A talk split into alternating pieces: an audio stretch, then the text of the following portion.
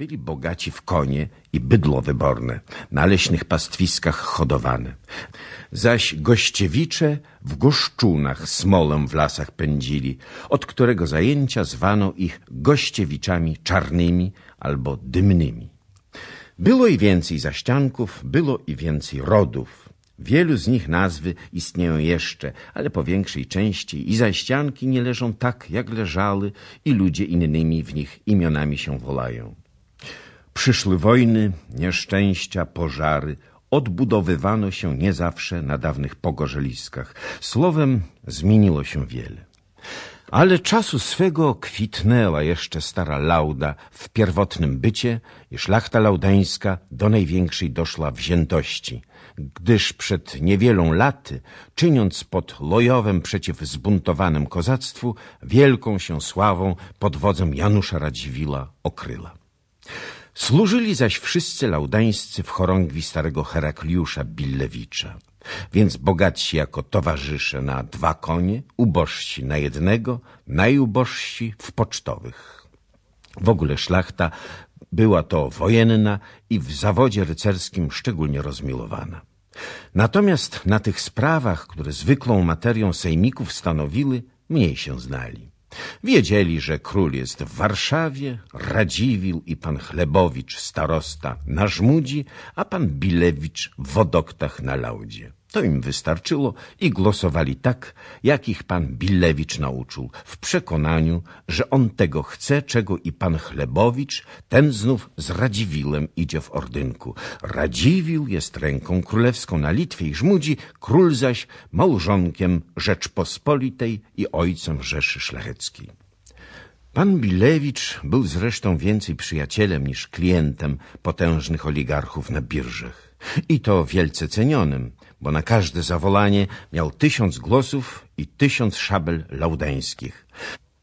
A szabel w rękach stakianów, butrymów, domaszewiczów lub gasztoftów nie lekceważył jeszcze w tym czasie nikt w świecie. Później dopiero zmieniło się wszystko, właśnie wówczas, gdy pana Herakliusza Billewicza nie stało.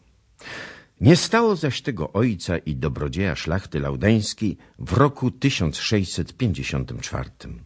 Rozpaliła się wówczas wzdłuż całej wschodniej ściany Rzeczpospolitej straszna wojna. Pan Bilewicz już na nią nie poszedł, bo nie pozwolił mu na to wiek i głuchota, ale laudańscy poszli. Owóż, gdy przyszła wieść, że Radziwił pobity został pod Szklowem, a laudańska chorągiew w ataku na najemną piechotę francuską prawie w pień wycięta, stary pułkownik, rażony apopleksją, duszę oddał. Wieść tę przywiózł niejaki pan Michał Wolodyjowski, młody, ale bardzo wsławiony żołnierz, którym w zastępstwie pana Herakliusza laudańskim z ramienia Radziwila przewodził.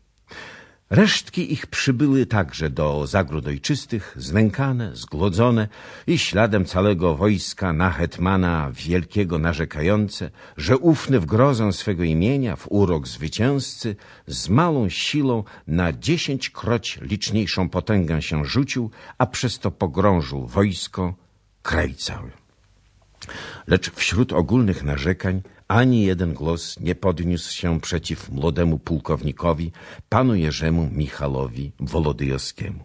Owszem, ci, co uszli z pogromu, wysławiali go pod niebiosa, cuda opowiadając o jego doświadczeniu wojskowym i czynach.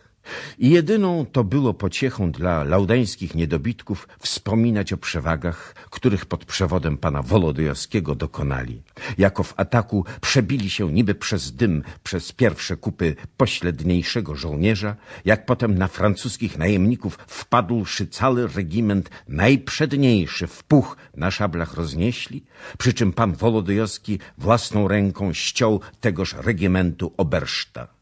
Jako na koniec otoczeni i w cztery ognie wzięci, salwowali się po desperacku z zamętu, gęstym trupem padając i nieprzyjaciela łamiąc.